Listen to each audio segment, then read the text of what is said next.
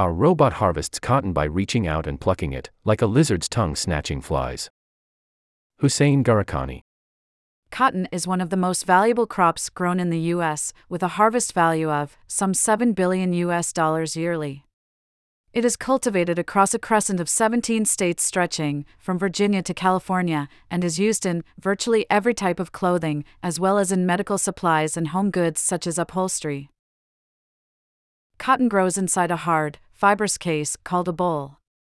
About 100 days after planting, the bolls mature and split open, revealing thousands of fluffy white fibers inside.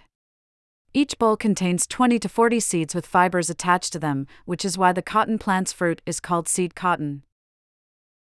Picking cotton manually, as is still done in some major producing countries, is a meticulous task. Workers have to bend to reach the bolls and can hurt their hands on hard, dry parts of the plants. To harvest the seed cotton, they have to grab and twist it to separate it from the boll without leaving fiber behind. Starting in the 1930s, cotton farmers in the U.S. shifted from manual labor to large, heavy harvesters. Now the industry is entering a new stage that promises to be more efficient and precise. I am an engineer and have nearly 20 years of research experience working on agricultural machinery. My current focus is on agricultural robotics and automation. During my PhD program at Mississippi State University, I worked with Alex Thomasson, who heads the Agricultural and Biological Engineering Department and the Agricultural Autonomy Institute, to develop a robotic cotton harvester that picks cotton with less damage to the product and the soil where it grows. Why use robotics? Cotton farmers have economic, environmental, and agricultural reasons to want a better option for harvesting.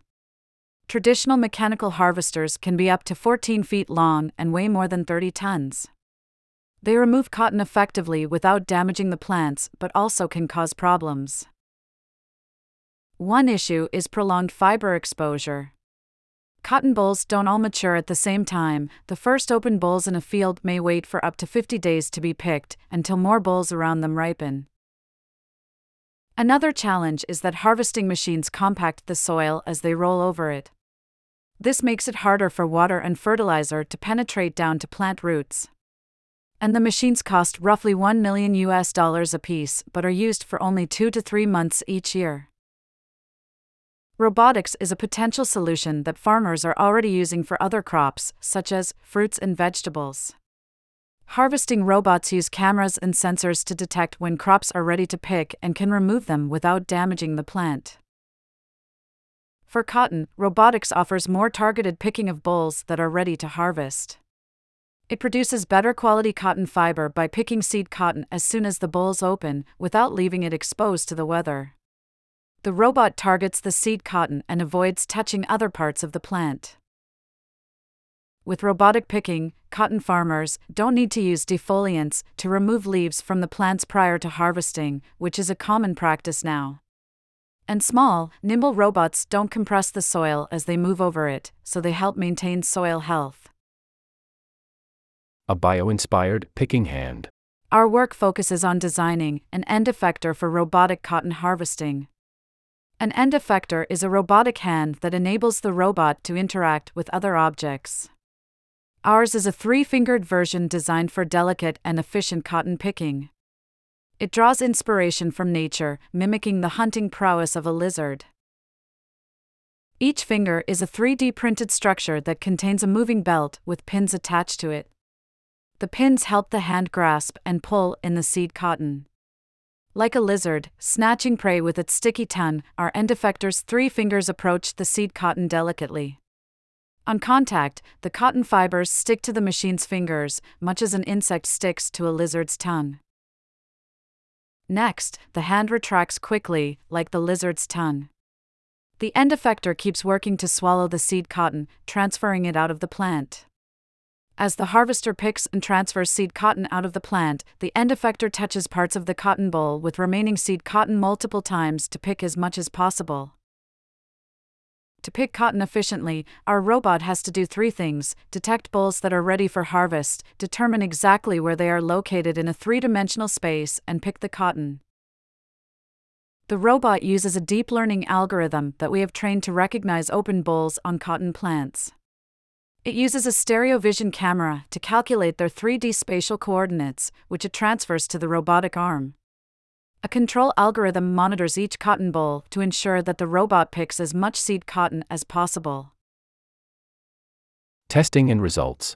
So far, we have tested the robotic cotton harvester in the laboratory and in cotton fields.